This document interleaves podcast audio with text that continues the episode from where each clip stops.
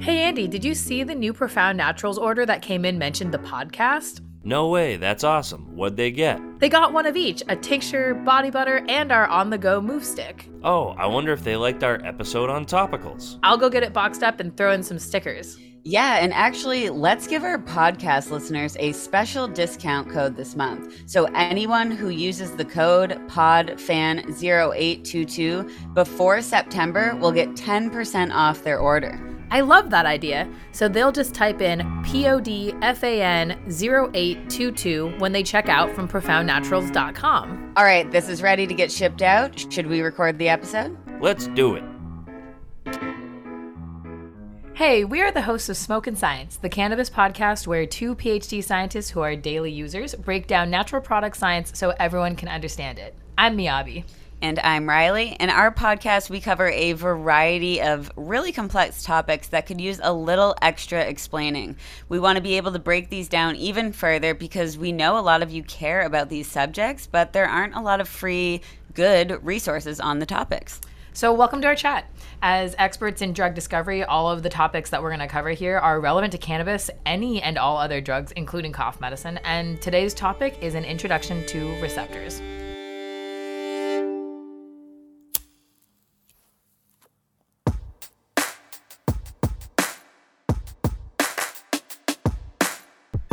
Welcome to Smoke and Science, the podcast where the deeper we go, we realize the less that we know.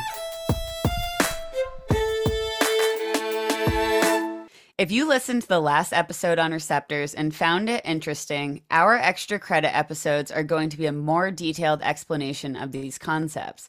We know many of our listeners love learning about the intricacies that are normally only taught at the graduate level. So, the goal of this mini episode is to provide that depth of information for free. Yeah, this is going to go into the real mechanics of how receptors work, like how changing salt levels inside brain cells can actually lead to the effects we feel. Because receptors are the reason we feel anything at all and are essential to life because they control our ability to interact with our environment. So, they control our ability to hear and taste and smell and see. And we also create molecules molecules inside our bodies that activate specific receptors to help us maintain balance. And if you come away with this episode with more questions, please reach out to us on our social media at Smoke and All or on our subreddit r slash Smoke and Science. If you submit your questions right after we post an episode, we can answer them in these extra credit episodes the following week. Also, if you like this in-depth content, please subscribe to our newsletter at www.smokeandscience.com because we will be sharing and posting things there in the written format for those of you who like visual learning. All right, we are going to start with the topic of what is a receptor because it is kind of this abstract thing. Even though all of us have them all over our bodies, they are really, really small, so we haven't really seen them with our eyes. And life would not exist without receptors and the ability um, i mean so bacterial cells also have receptors these are things that are um, necessary for living things to interact with the environment and basically um, anytime you feel anything it's because of a receptor so um, they're they're little proteins that can take in signals. It's the way that your body talks to itself. So different parts of your body are communicating by sending messages that are received through receptors. And there's so many different signals too. There's so many different signaling systems and different molecules that are used. So some systems that you might have heard before that you're familiar with are like serotonin system, dopamine system, GABA system, um, the opioid system, hormone um, hormone, endocrine systems. These are all systems that have chemical messengers inside our bodies. Our bodies are sending, like you might have heard the term neurotransmitter, um, but our body creates molecules that go around and activate these receptors. And we can also activate these receptors by taking molecules from outside of our body. And so the example um, for cannabis is um, THC and the CB1 receptor. Although it, it gets much more complicated than that, that's the large overview of how cannabis has an effect and how it changes um, how you feel. And so I think that um, I think the most fascinating thing about receptors is how specific they are while also being so related to one another.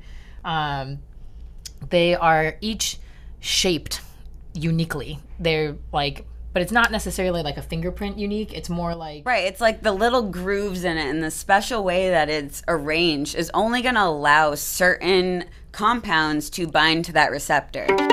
At this point, you might be wondering how is this interaction so specific? So, what I'm talking about here is that receptors like the CB1 receptor are actually just specialized proteins in the body. Proteins are built from a series of amino acids. Each of the amino acids is different and has different chemistry, so it will be attracted to different things.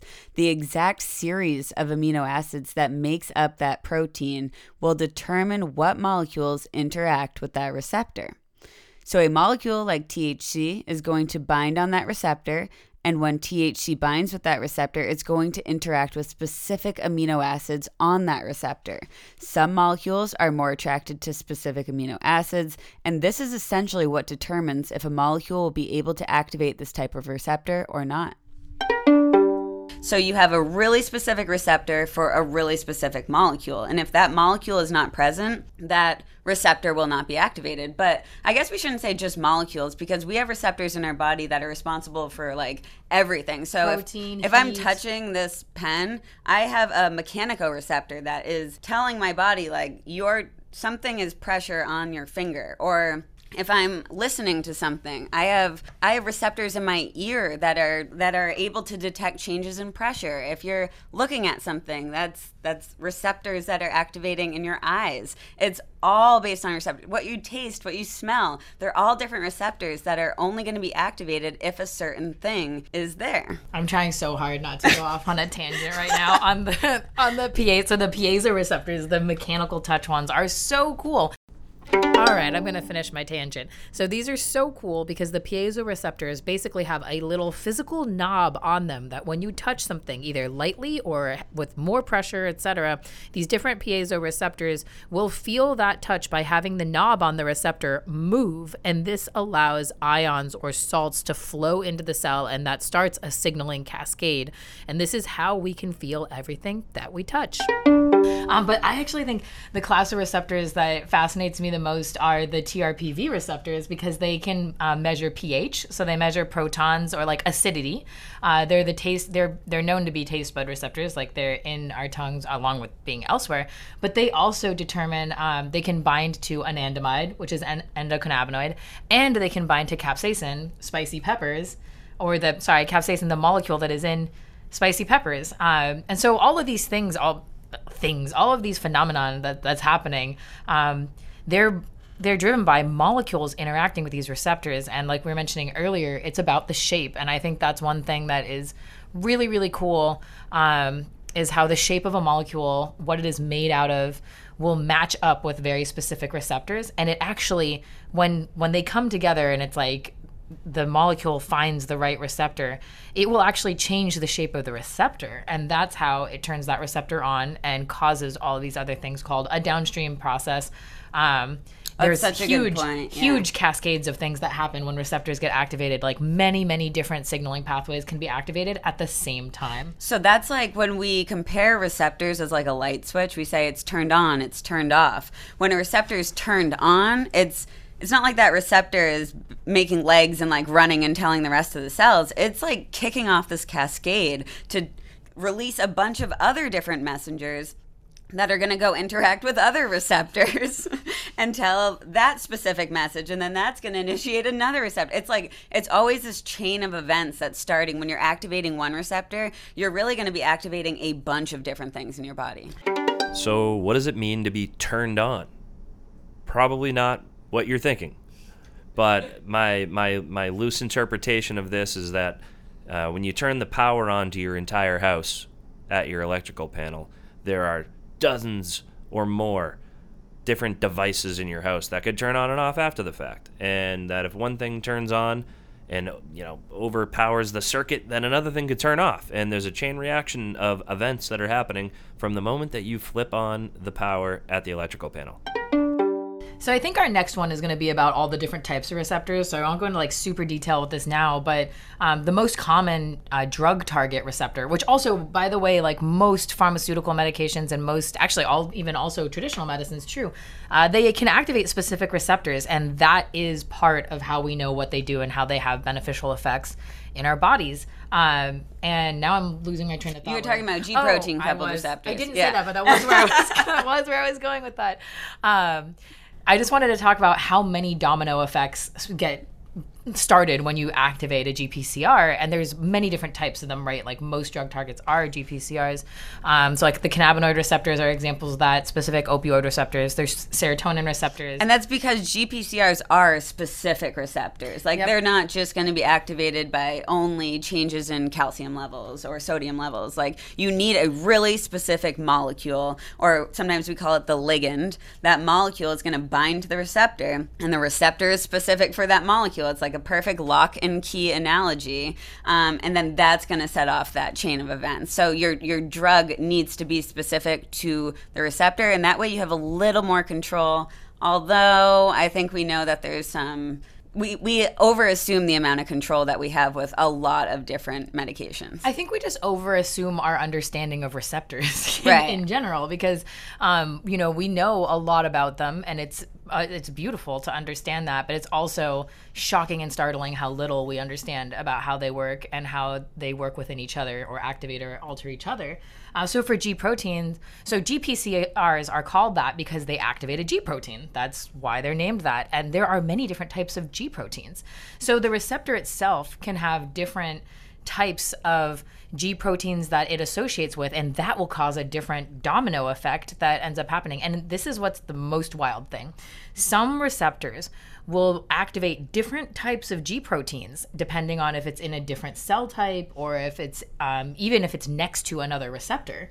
Um, and we don't really understand yet why um, that why that happens. There's a phenomenon called heterodimerism, which is when two receptors come together, usually G pro- GPCRs, they come together and they signal differently when they've come together. Um, so I mean, I think that they're fascinating, but the down it's that level after we say they're activated. When we say that, I mean they're activated and and a, a, a thousand infinite different things and variables start.